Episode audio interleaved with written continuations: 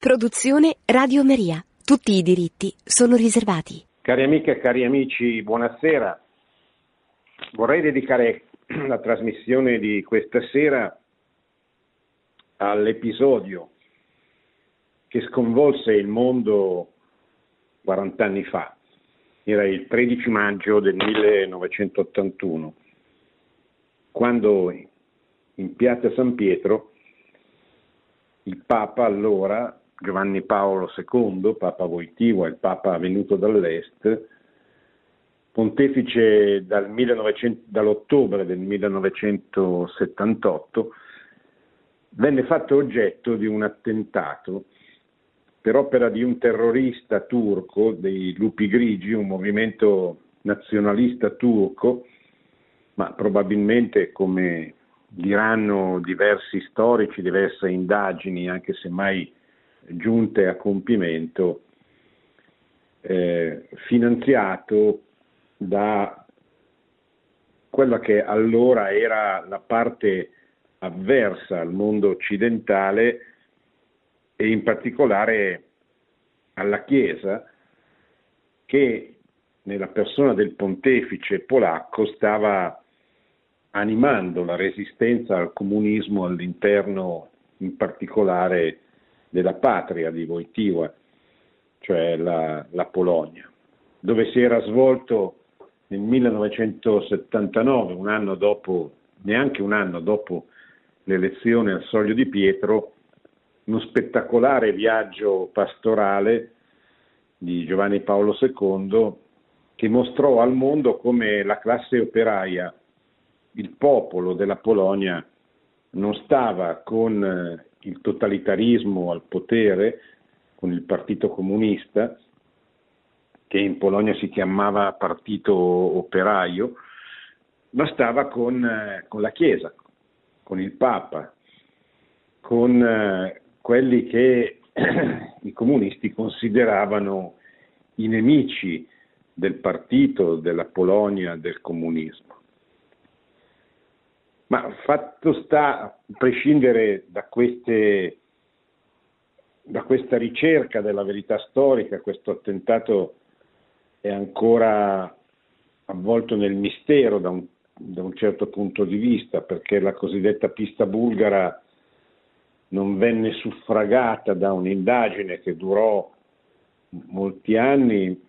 ma che venne che ebbe anche un coraggioso magistrato che la portò a termine, che ha scritto anche un libro sulla vicenda, Ilario Martella, ma che eh, sfociò in una, in una soluzione dei, degli imputati che erano bulgari, appunto da pista bulgara, come mandanti del tentato omicidio per insufficienza di prove. Ma comunque, a prescindere da questo, l'attentato fu un evento clamoroso. Immaginatevi cosa voglia dire, cosa può voler dire. Nel pieno della guerra fredda, la guerra fredda era la contrapposizione fra i due mondi che caratterizzava la geopolitica di quell'epoca, dell'epoca delle ideologie, cioè l'Est contro l'Ovest, la libertà contro il totalitarismo. Che cosa può avere significato appunto l'attentato al Papa? È un attentato che fece stare il Papa fra la vita e la morte per uh, numerosi giorni, ma poi, come dirà lui stesso, una mano materna guidò la pallottola e le impedì di colpire degli organi vitali che avrebbero soltanto se fosse eh, passate a pochi millimetri a fianco di, di, di dove passò la pallottola avrebbe eh, posto fine definitivamente alla vita del Papa. Ma come disse lui stesso, una mano materna, la mano della Madonna, lo protesse perché lo voleva portare alla guida della Chiesa, voleva portare la, la Chiesa sotto la sua guida dentro il terzo millennio, come poi in effetti avvenne. Ebbene, siccome poi martedì prossimo non c'è la trasmissione per la maratona, mi sembra questo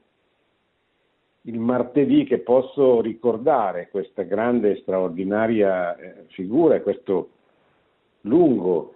e anche entusiasmante pontificato, 27 anni, che certamente ha eh, segnato la vita della Chiesa, la vita del mondo, anche attraverso questo episodio, questo attentato, come dice un libro recentemente uscito di un giornalista della RAI, Preziosi, che si intitola eh, Il Papa che doveva morire e che legge il pontificato e gli anni, i, i, i numerosi anni successivi alla luce proprio di, di questa sua accettazione della sofferenza, del dolore, cominciata con eh, questo episodio dove ancora in, fra la vita e la morte sulla papamobile che lo portava in ospedale perdonò subito il suo attentatore, come fece poi numerosi anni dopo, andando a trovare Ali Shah, il nome era del terrorista turco, andandolo a trovare in carcere e ribadendogli la, il, il, il, suo, suo, il, suo, perdono. Ma eh, questo giornalista spiega il suo libro in questa chiave in qualche modo mistica, cioè la sofferenza ha sempre accompagnato da allora la vita del pontefice, perché per gli strascichi anche sulla salute che ha lasciato l'attentato, per i numerosi ricoveri al Policlinico Gemelli per ragioni di salute, eh, sarà costretto numerose volte a tornare in ospedale e infine per gli ultimi anni, soprattutto gli ultimi 5-6 anni del suo pontificato che saranno caratterizzati dalla malattia, dal, dal morbo di Parkinson, che colpì in maniera così evidente, manifesta la sua persona, ma non impedì la continuazione della sua straordinaria opera di apostolato, di testimonianza, di nuova evangelizzazione, che sarà il, il, così, il motivo dominante la, la seconda parte del, del, suo pontificato. La prima era un po' segnata dalla, da quello che con ogni probabilità sta dietro l'episodio dell'atto terroristico del 13 maggio del 1981, cioè lo scontro con eh, il socialismo reale. Tant'è vero che questo scontro finì pochi anni dopo, finì nel 1989 con la caduta del muro di Berlino, finì nel 1991 con la fine dell'Unione Sovietica, finì con la sconfitta, ma non una sconfitta manu militari, il comunismo non è stato sconfitto perché invaso da un esercito straniero che liberò i popoli dall'oppressione, ma è stato sconfitto dall'interno, lo dirà Giovanni Paolo II nei suoi libri, nei suoi libri intervista. Fu sconfitto perché non era umano, perché dentro di sé c'era una contraddizione che eh, non poteva che portarlo alla, alla fine, alla, alla, sua incapacità di creare quel paradiso in terra che prometteva ai suoi seguaci, ma che sempre, ovunque il comunismo conquistò il potere, si rivelò essere un, un inferno sulla terra, un inferno per la mancanza di libertà, un inferno per la mancanza di Dio, per la persecuzione religiosa, un inferno per la mancanza della stessa, eh, quello stesso benessere, di quella stessa giustizia di cui il, il comunismo si era fatto paladino, era l'ideologia che avrebbe dovuto portare la giustizia agli oppressi, ai poveri, ai disagiati. In realtà non fece nulla di tutto questo e riuscì a portare l'ingiustizia, la mancanza di libertà, la morte e anche la miseria un po', un po', a tutti, tranne che a quelli più uguali degli altri che facevano parte della, della nomenclatura. Eh, tutta questa malattia Giovanni Paolo II la conosceva bene e eh, mi servo per ricordarne la figura in questa circostanza delle parole che il suo successore, il cardinale Joseph Ratzinger, che fu il suo principale collaboratore in quanto prefetto della Congregazione per la dottrina della fede, parole che pronunciò durante le esequie, durante il funerale celebrato in San Pietro l'8 aprile del 2005, nella prima settimana eh, nella prima settimana dopo la Pasqua. Da giovane studente, Carol Wojtyła era entusiasta della letteratura, del teatro, della poesia. Lavorando in una fabbrica chimica circondato e minacciato dal terrore nazista, ha sentito la voce del Signore, seguimi. In questo contesto molto particolare, cominciò a leggere libri di filosofia e di teologia. Entrò poi nel seminario clandestino creato dal cardinale Sapie, e dopo la guerra poté completare i suoi studi nella facoltà teologica dell'Università Jagellonica di Cracovia. Tante volte nelle sue lettere ai sacerdoti e nei suoi libri autobiografici ci ha parlato del suo sacerdozio, al quale fu ordinato il primo novembre 1946. In questi testi interpreta il suo sacerdozio in particolare a partire da tre parole del Signore. Innanzitutto questa, non voi avete scelto me, ma io ho scelto voi e vi ho costituiti perché andiate e portiate frutto e il vostro frutto rimanga. La seconda parola è il buon pastore offre la vita per le pecore e finalmente, come il Padre ha amato me, così anch'io ho amato voi. Rimanete nel mio amore. In queste tre parole vediamo tutta l'anima del nostro Santo Padre, ed è realmente andato ovunque instancabilmente per portare frutto, un frutto che rimane.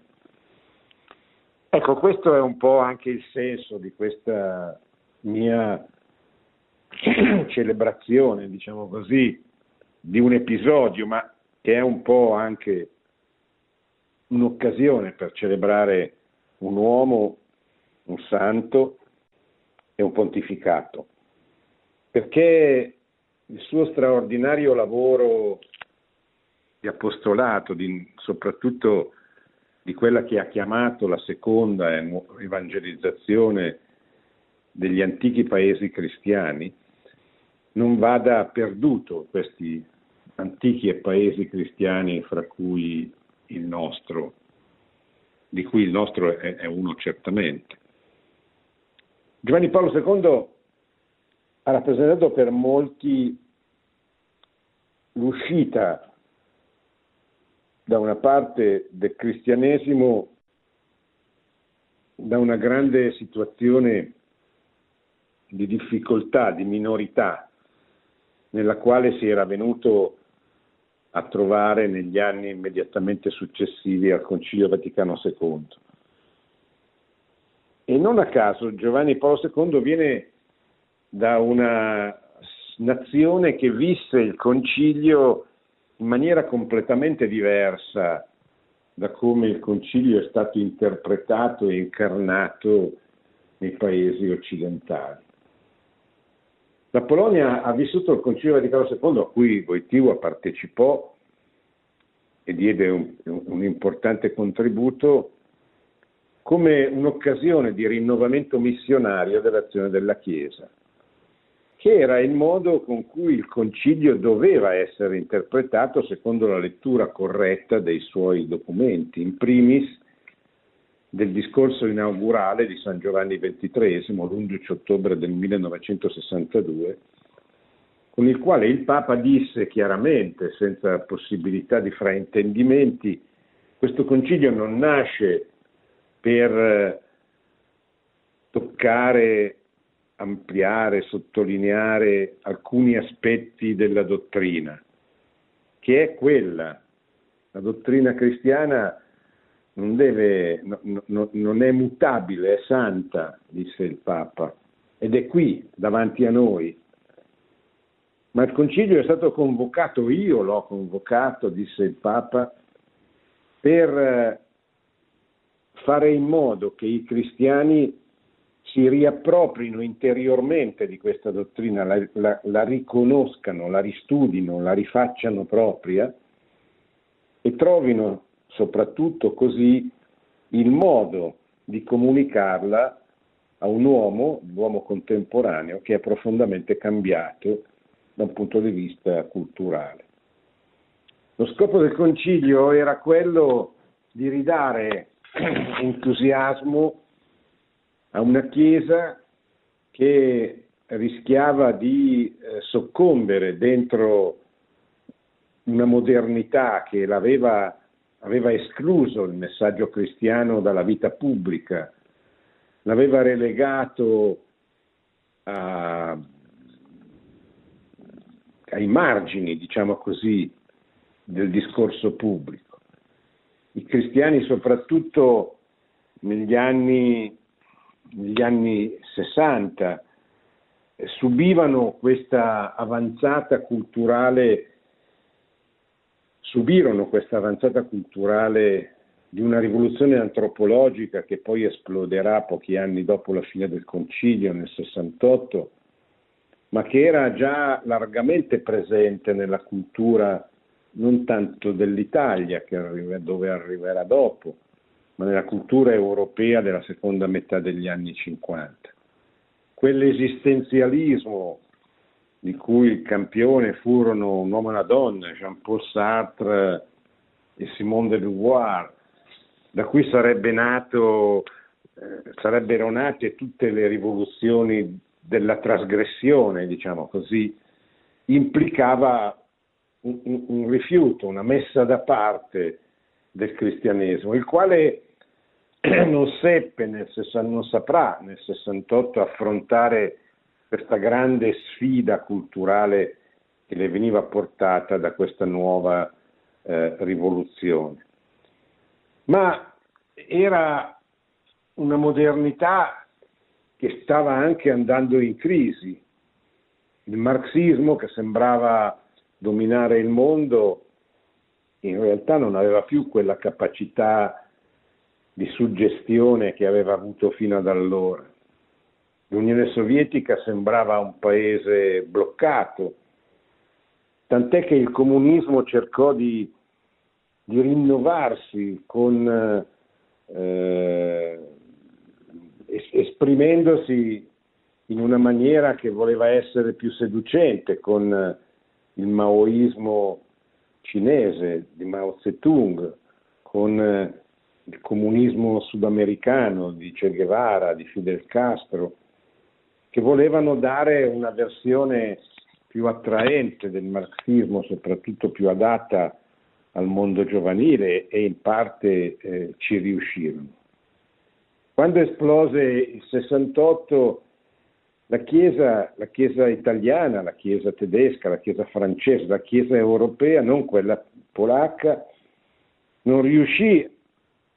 a vivere il concilio come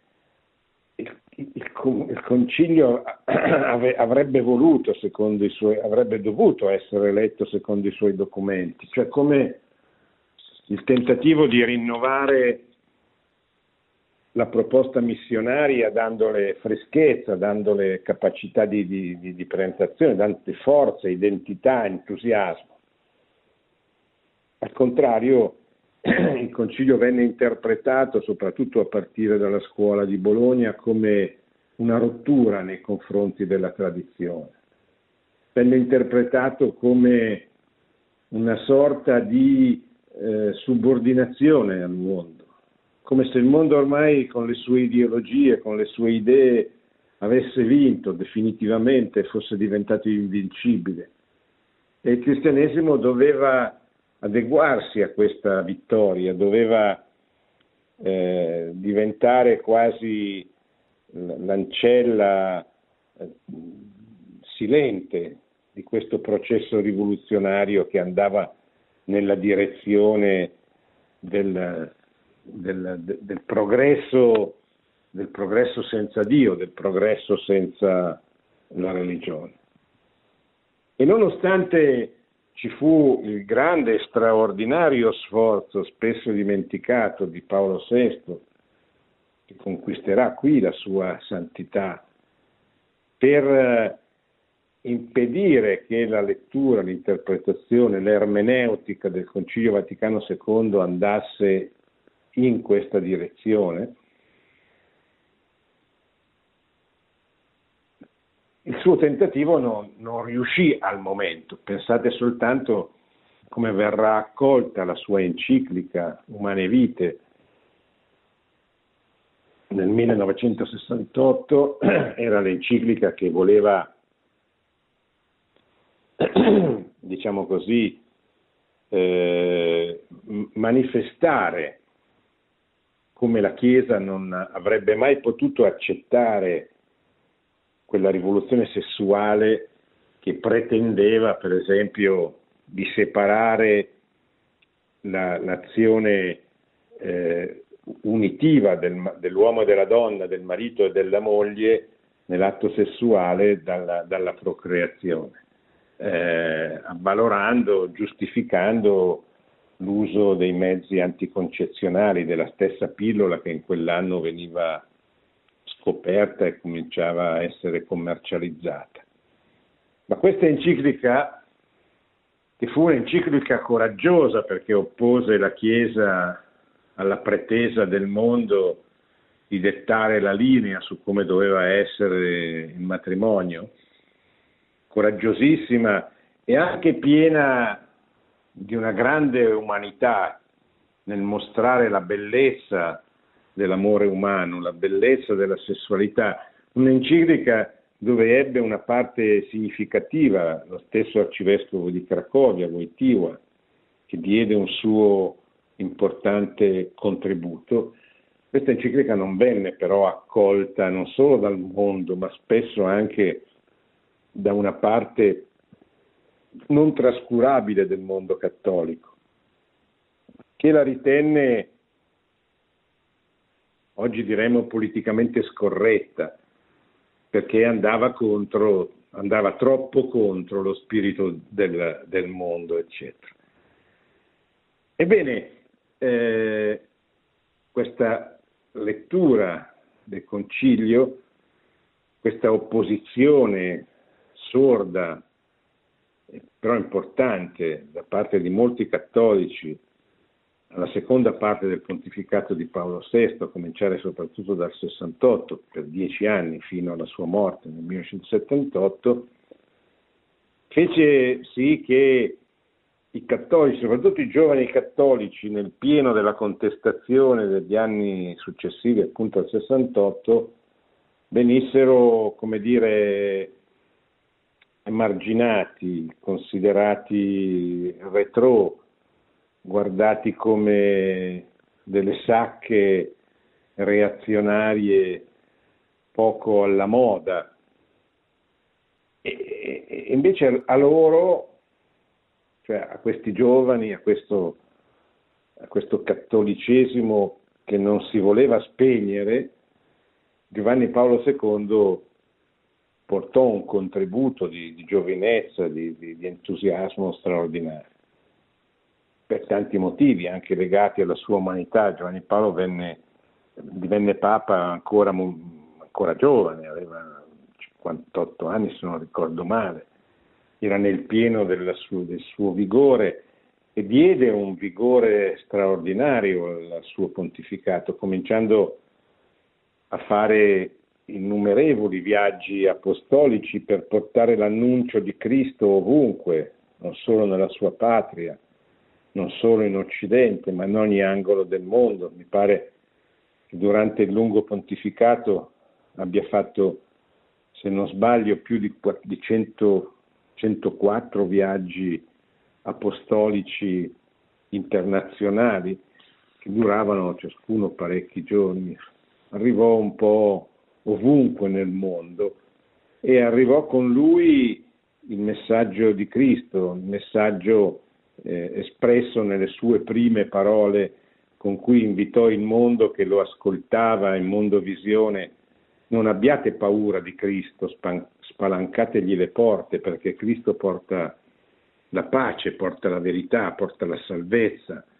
non toglietegli la possibilità di salvare anche voi. Lo di- e lo dirà a tutti i popoli della terra incontrandoli uno per uno più volte anche nel corso dei suoi 27 anni eh, di pontificato.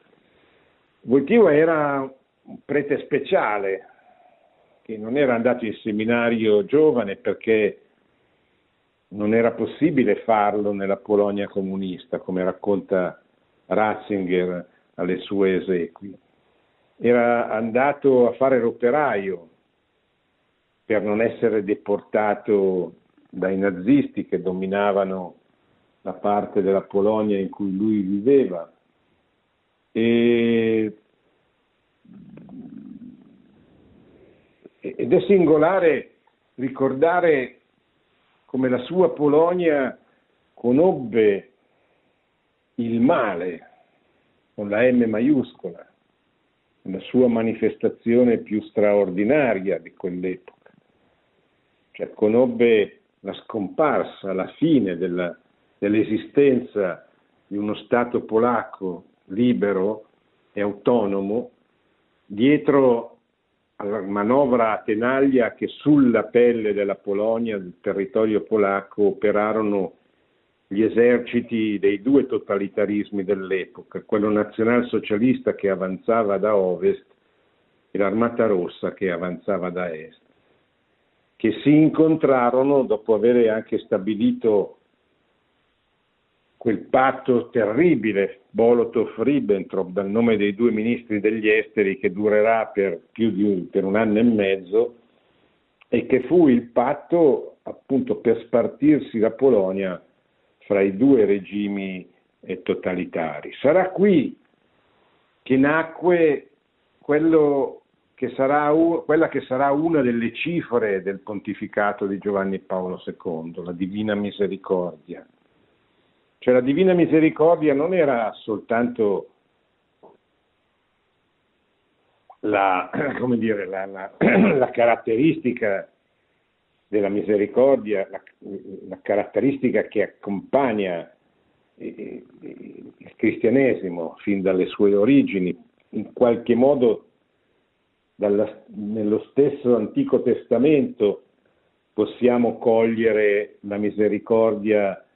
con cui Dio guarda il suo popolo, lo perdona, accetta, eh, giustifica lo assolve dai suoi tradimenti, dalle sue debolezze,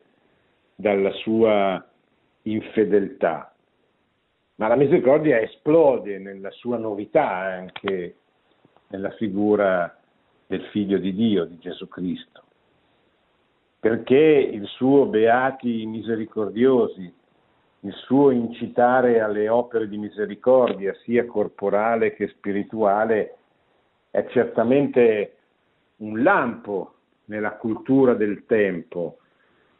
la cultura pagana che si concentrava su, su, sull'egoismo della persona o al massimo del, del popolo dominante, ma non, non poteva capire che cosa potesse significare che bisognava amare i propri nemici, perdonare le offese, porgere l'altra guancia, dare il mantello, dare di più a chi ti chiede. Era un, un linguaggio e un contenuto sconvolgente per i pagani e, e anche per gli ebrei, che in effetti non lo capirono se non i suoi discepoli e i suoi apostoli e lo portarono alla morte. Questa misericordia però all'epoca di Wojtyła, operaio in un'industria polacca, si concretizzò in, in una donna, in una giovane suora polacca, Faustina Kowalska, che ricevette un messaggio da Gesù che diventerà poi il messaggio della Divina Misericordia, dove la misericordia diventava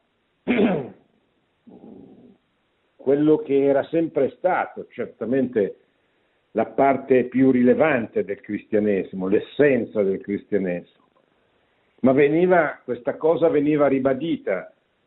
e affidata a una giovane suora poco capace, diciamo così, di, di, cioè non una suora intellettuale, certamente, che venne incaricata di essere la segretaria, così le disse il Signore Gesù nelle sue apparizioni, la segretaria della Divina Misericordia, per poter lanciare al mondo questo insegnamento, questa dottrina, questo grande valore che in effetti da allora fu costantemente sempre più presente nella vita della Chiesa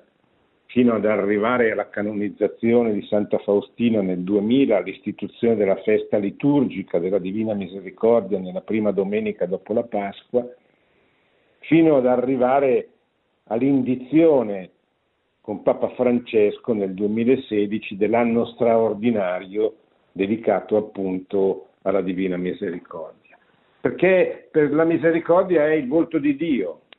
è ciò che più di ogni altro attributo esprime il, il, il, il Dio cristiano, il Dio che si fa uomo, soffre, muore e risorge per amore dell'uomo, per salvare l'uomo, perché invaso, diciamo così, da una straordinaria attenzione misericordiosa, un amore misericordioso nei confronti di ciascuna delle, delle sue creature. E da questo incontro nel, degli anni 30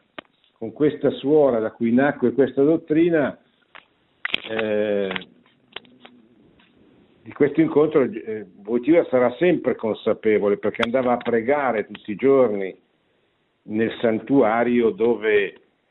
dove eh, nella periferia di, di Cracovia, dove eh, Faustina visse, dove è sepolta, dove si, si, si svolse prevalentemente il, il, diciamo così, l'insieme dei, dei, dei, messaggi che Gesù rivolse eh, a Santa Faustina e che sono contenuti nel suo straordinario diario, ormai pubblicato in tutte le lingue, ci vorrei un po' per far per farlo anche apprezzare dentro la Chiesa e certamente Papa Giovanni Paolo II ha dato un contributo decisivo in questa direzione. Ebbene, tutto questo eh, rischia di, di non esserci, ha rischiato di non realizzarsi il 13 maggio del 1981 perché eh, se Ali, Ali già avesse eh, ucciso il Papa, come lui era convinto, mh, Ali già è un personaggio stranissimo che probabilmente ha fatto finta di essere pazzo per tutti i vent'anni trascorsi in prigione e ancora dopo, smentendo, contraddicendosi in maniera così plateale da far proprio pensare che lo facesse apposta per, convin- per confondere le acque, eccetera. ma di una cosa ha detto, se, ha detto sempre, ha mantenuto la, la, costantemente una sola versione,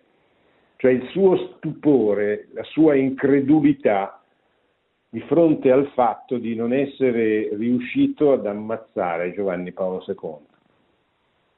Perché per un killer professionista come lui era, sparare a bruciapelo a pochissimi metri di distanza da un uomo e, e, e, non, non ucciderlo era una cosa per lui inspiegabile e per questo parlò anche lui di miracoli, eccetera, eccetera. Allora tutto questo che ho detto sulla Divina Misericordia, su, sulla caduta del muro di Berlino, sulla nuova evangelizzazione, sul futuro, sugli anni futuri, lunghi anni, Giovanni Paolo morirà nel 2005. Del pontificato di Giovanni Paolo II non sarebbe avvenuto se quel 13 maggio l'attentato avesse provocato quello che, che, che l'attentatore voleva. Ma il 13 maggio, come sapete, è anche un'altra data straordinaria ed ecco perché l'ho voluta eh, ricordare prima che è la data della prima apparizione della Madonna a Fatima nel 1917. Tutti sapete meglio di me la, la straordinaria importanza eh, nel mondo spirituale, ma anche geopolitica delle apparizioni di Fatima. E eh, credo che, che, noi dobbiamo avere la, la cura di non presentare irruzio, queste irruzioni del soprannaturale nella storia come se fossero eh, come dire, delle, delle cose eh, spiritualistiche che riguardano soltanto delle devozioni eh, personali, eccetera. Ecco, non, non è giusto, non sarebbe giusto leggerle così, perché non sono così. Quando Giovanni Paolo II dice nel suo ultimo libro mis, mis, mis, eh, sull'identità che la divina misericordia è il limite posto da Dio all'affermazione del male nella storia. Dice una cosa che forse non riusciamo a capire e a spiegare come meriterebbe, ma certamente ci fa capire come l'intenzione di Dio di prendere questa suora 33enne, giovane, caricarla di tutto il dolore che le malattie che caratterizzano la sua breve vita e affidarle questo compito straordinario di diffondere nel mondo la devozione alla Divina Misericordia. Ma perché? Perché dirà Giovanni Paolo II, questo era il modo con cui Dio risponde, è il modo con cui Dio risponde al male. Quel male che si, era, che si stava materializzando in Polonia con la, la, la collaborazione nel male delle due grandi ideologie assassine del XX secolo, il nazionalsocialismo e il comunismo. Quel male che sarebbe continuato a operare nella storia, ma al quale Dio aveva posto un limite, aveva dato l'antidoto, aveva dato il virus, il, il virus era proprio la diffusione nel mondo di questo straordinario esercito di uomini capaci di fermarlo il male con la corona della Divina Misericordia, con la devozione della Divina Misericordia, oppure con il rosario di Fatima, dove era apparsa la Madonna pochi anni prima, nel 1917, non tanti, e aveva detto delle cose che avrebbero segnato il mondo. Prima che la Russia diventasse ancora un paese comunista, la Madonna a Fatima annunciò la diffusione suoi, degli errori da parte della Russia nel mondo, ma annunciò anche la sua sconfitta, il trionfo del cuore immacolato di Maria, che ancora noi non vediamo, ma la sconfitta della Russia l'abbiamo vista. La sua conversione forse la stiamo vedendo, il trionfo del cuore immacolato di Maria ancora no, ma per questo dobbiamo continuare a sperare. E nel mistero di Fatima Giovanni Paolo II fu scaraventato, tra virgolette, quel giorno, tanto che appena svegliatosi dopo l'operazione chiese al suo segretario di portargli la terza parte del, mister- del segreto di Fatima, del, del segreto di Fatima, che non era mai stata rivelata, che conosceva soltanto Suor Lucia, il vescovo di lei, era la diocesi di Fatima, e che avevano conosciuto i suoi predecessori ma che non avevano ritenuto opportuno che venisse rivelata. E probabilmente abbiamo capito perché, perché questa terza parte che verrà rivelata pubblicamente, definitivamente nel 2000, proprio dal cardinale Ratzinger, prefetto della Congregazione della Fede, dal segretario di Stato, dal Papa stesso, sempre a Fatima, questa terza parte del segreto prevedeva la morte del Papa. Cioè c'era proprio, era mostrato quest'uomo, questo vescovo, dice l'apparizione, vestito di bianco, colpito da spari e frecce,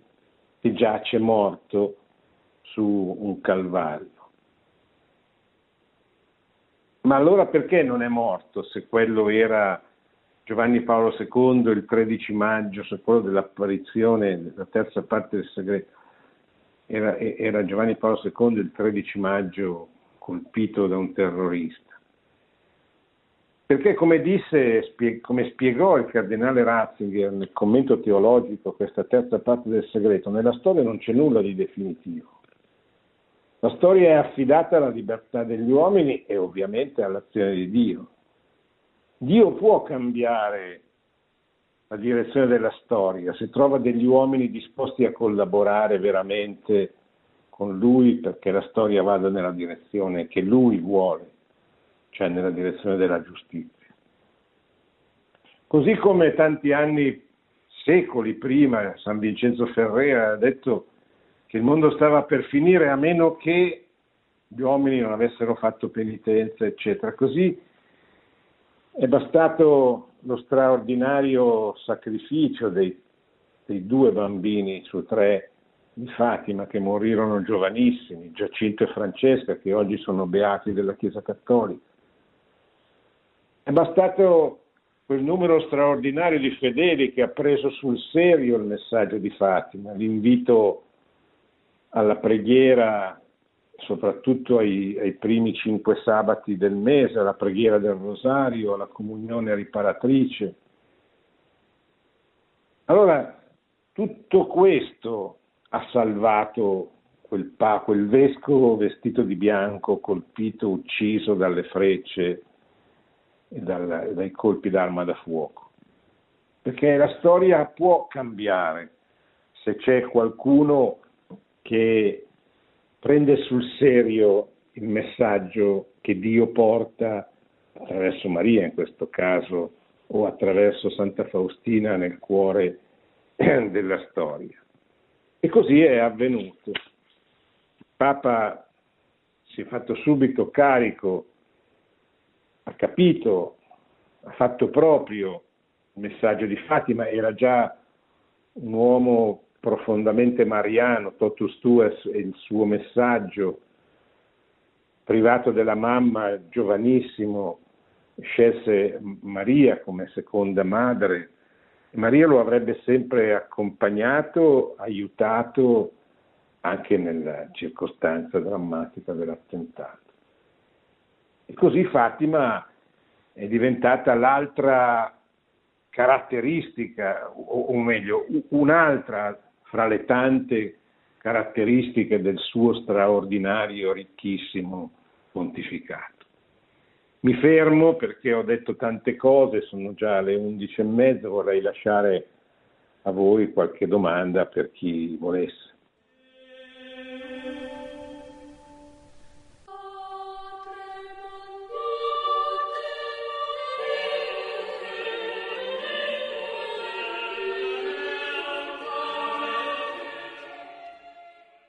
Sì, pronto. Eh, buonas- sì, pronto. Buonasera professore, sono Walter da Carbonia, il programma è sempre molto sì. interessante. Ecco, riguardo quando lei ha parlato dei viaggi di Giovanni Paolo II, io volevo solo ricordare un viaggio che lui ha fatto in Senegal, dove io sono stato una decina di anni fa. E ricordo che lui ha visitato anche l'isola di Gorée, dove praticamente lui si è inginocchiato davanti alla casa degli schiavi eh, per lunghi sette minuti si è, si è, inginocchiato a chiedere perdono per tutte le, le cose che sono successe, eh, si è affacciato davanti alla casa della la, la porta del non ritorno, da dove uscivano, eh, partivano gli schiavi per imbarcarsi nelle, nelle imbarcazioni. E in quel viaggio lui in Senegal aveva parlato proprio nel rapporto con l'Islam del tema della reciprocità. Ecco, volevo chiederle dei chiarimenti su questo. Sì. Beh, dunque il tema della reciprocità, io adesso non ho presente le parole esatte che disse in Senegal, però il tema della reciprocità è, è, è il vecchio problema del rapporto con l'Islam, nel senso che nel dialogo con l'Islam, per esempio, Giovanni eh, Benedetto XVI suggerisce di non fare dialoghi teologici, perché l'Islam molto difficile da questo punto di vista perché è una regione che si fonda solo sulla scrittura, cioè sul Corano, e quindi non prevede l'uso della ragione, per esempio come è per il cristianesimo. E, e quindi se uno eh, non fa proprio il Corano, non accoglie il Corano, non crede nel Corano, addirittura eh, increato secondo alcune letture islamiche,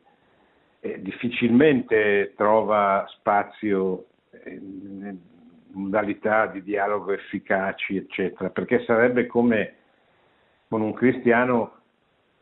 pensate solo ai protestanti, sola scrittura, eh però se io non prendo la scrittura come punto di riferimento, su, su che cosa faccio il dialogo? Allora Benedetto XVI con, consiglia di, di impostare il dialogo con il mondo islamico sulle cose concrete, sulle opere, sulla giustizia, sugli aspetti umani, fra cui c'è eh, la libertà religiosa. Voi mh, ci date, noi vi diamo la possibilità di professare pubblicamente la vostra religione all'interno del mondo occidentale, voi dovete però darci la possibilità di fare altrettanto, cosa che non avviene in molte nazioni eh, islamiche, perché se no non c'è reciprocità, appunto. E la, reciprocità è un, è un problema che si risolve sulla base della ragione, eh, cioè non, non, mette in discussione eh, quello che noi crediamo, cioè che l'unica rivelazione è quella cristiana, perché Dio non parla in maniera contraddittoria. Eh, l'unico Dio che si è rivelato nella storia, che è morto ed è risorto, è Gesù Cristo. Questo non significa che non ci siano semi di verità nelle altre religioni, Islam compreso, ma sono semi di verità eh, la salvezza, il Salvatore, cioè la pienezza dell'opera misericordiosa di Dio per la salvezza degli uomini si esprime soltanto nella figura di Cristo. Questo però o lo si crede o non lo si crede, oppure si può indagare usando la ragione per chi crede che la ragione possa portare a delle conclusioni, altrimenti, altrimenti bisogna parlare delle cose concrete. E, poi magari parlando delle cose concrete il musulmano può, può può vedere, ragionare, pensare, può porsi delle domande, eccetera. E quindi il discorso della, della reciprocità è molto importante nel dialogo con l'Islam, proprio perché è la base di partenza. Beh, partiamo da questo, dateci e, e noi vi diamo. E, però questo non, non, avviene ancora, comunque non avviene dappertutto. Ecco. Pronto? Eh, salve, eh, sono Andrea di Padova. Eh, tante cose hanno, hanno risuonato questa sera, eh, soprattutto sul Concilio Vaticano II, che è stato un, un, grande momento di grazia, ma che magari non è stato recepito nel modo ottimale nelle varie parti del mondo e viene in qualche modo messo in discussione, soprattutto in campo anglosassone, nel modo tradizionalista, ecco, con una lettura limitante del Concilio Vaticano II semplicemente come l'anno in cui le chitarre entravano in chiesa, ecco, senza, ignorando tutta la ricchezza di spirito che c'era. La domanda è eh, che cosa oggi dovremmo recuperare in un contesto in cui paradossalmente, eh, lei ha prima parlato di Sartre, eh, però ora i grandi pensatori, la grande scienza, eh, basti vedere un po' anche l'evoluzione della teoria del tutto, i grandi fisici, eh, consiglio una lettura dell'abate di Praglia Stefano Visintin, che era un fisico nucleare diventato abate di Praglia, insegna anche a Roma, proprio sul fatto che come insomma, le ultime ricerche della scienza, non dico dimostrino, ma siano molto più concilianti eh, con la visione cristiana della vita rispetto a quello che la scienza e il pensiero filosofico ten- credevano di dire negli anni 50 e 60. Quindi paradossalmente assistiamo a una secolarizzazione di alcune masse opulente nel mondo dell'Occidente, ma se prima diciamo, gli esistenzialisti cercavano di dare una ragione di un mondo caotico, adesso meno anche, vengono meno anche quei pensieri. Quindi paradossalmente abbiamo le, le masse lontane, ma i grandi pensatori più vicini. Ecco, di fronte a questa mh, diversità di vedute, ecco, che cosa il Consiglio potrebbe dirci, soprattutto eh, per mettere insieme la fede e la ragione in un contesto in cui la gente non, non è che non abbia altre risposte per le stesse domande, ma ha smesso di farsi le domande. Sì, beh, vede, quest'ultima affermazione mi sembra quella più importante, cioè la caratteristica del tempo in cui viviamo è proprio, soprattutto per quanto riguarda i giovani, che hanno smesso di porsi delle domande. Eh, sono disperati, diciamo così, senza speranza. Nell'epoca delle ideologie i giovani eh, riponevano la speranza in qualcosa di sbagliato, che appunto erano le ideologie.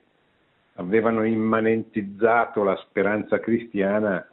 eh, in una speranza umana, pensando che la rivoluzione avrebbe potuto portare il paradiso in terra attraverso le diverse ideologie che si combattevano e insanguinavano la storia. Finite queste, finita quest'epoca eh, siamo entrati nella quella che sempre Ratzinger ha chiamato la dittatura del relativismo, cioè la verità non esiste, la verità è pericolosa, gli uomini che cercano la verità sono pericolosi, sono dei religiosi, fanatici, fondamentalisti, eccetera. E quindi è nato questo mondo post-moderno, post tutto, post-cristiano, eh, che non si fa la domanda, cioè che vive drammaticamente alla giornata. Il giovane che oggi ha meno di 40 anni è un giovane cresciuto dentro questa cultura lo sforzo che noi dobbiamo fare apostolico oggi nei confronti dei giovani è soprattutto quello di aiutarli a porsi delle domande, cioè da chi sono, da dove vengo, dove vado, qual è il futuro, cos'è la vita, cos'è la vita eterna, cosa c'è dopo la morte. Tutte queste domande elementari che, che che però tendenzialmente le persone si pongono sempre di meno. Ecco. Allora, alla, a, a, partire da queste domande, quello che ha insegnato il Concilio è la trasformazione missionaria del modo di porgere la fede di sempre. Ecco. Eh, missionario cosa vuol dire? Il missionario è quello che non si scandalizza di fronte al male, che non si scandalizza perché non viene ascoltato, che non si stupisce. E noi siamo, siamo, diventa, siamo diventati, dobbiamo diventare dei missionari, perché siamo circondati da un mondo che in parte è ostile, non accetta il cristianesimo, la fede cristiana, eccetera, ma in parte non lo conosce, in gran parte non lo conosce, o non lo conosce più, o lo conosce attraverso dei pregiudizi. E quindi abbiamo di fronte sicuramente ancora delle frange di odio anticristiano come testimoniano anche i martiri, i numerosi martiri che ci sono, eh, però prevalentemente nei paesi della prima evangelizzazione, l'Africa e, la, e l'Asia soprattutto. Però abbiamo di fronte, soprattutto direi, abbiamo di fronte a tanta non conoscenza, tanta ignoranza del cristianesimo. E questo dobbiamo fare, cioè ritornare ad annunciare Gesù Cristo e poi a spiegare il catechismo a chi crede in Gesù Cristo, a chi lo accosta, cioè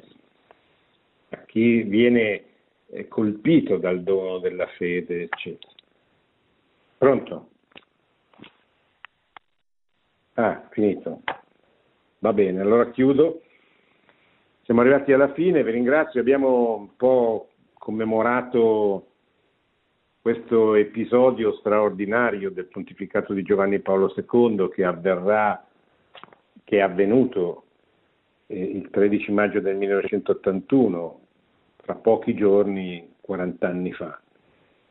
Che ho voluto ricordare proprio perché non ci sarebbe più stata la possibilità di farlo successivamente e perché mi è sembrato, anche alla luce di un libro recentemente pubblicato, un episodio centrale, un episodio chiave del, del suo pontificato, che abbiamo in parte riletto attraverso le preziose parole che il Papa Emerito Benedetto XVI ha pronunciato alle esequie di Giovanni Paolo II, l'allora cardinale Ratzinger, l'8 aprile del 2005. Buonanotte, buona settimana a tutti. Produzione Radio Maria. Tutti i diritti sono riservati.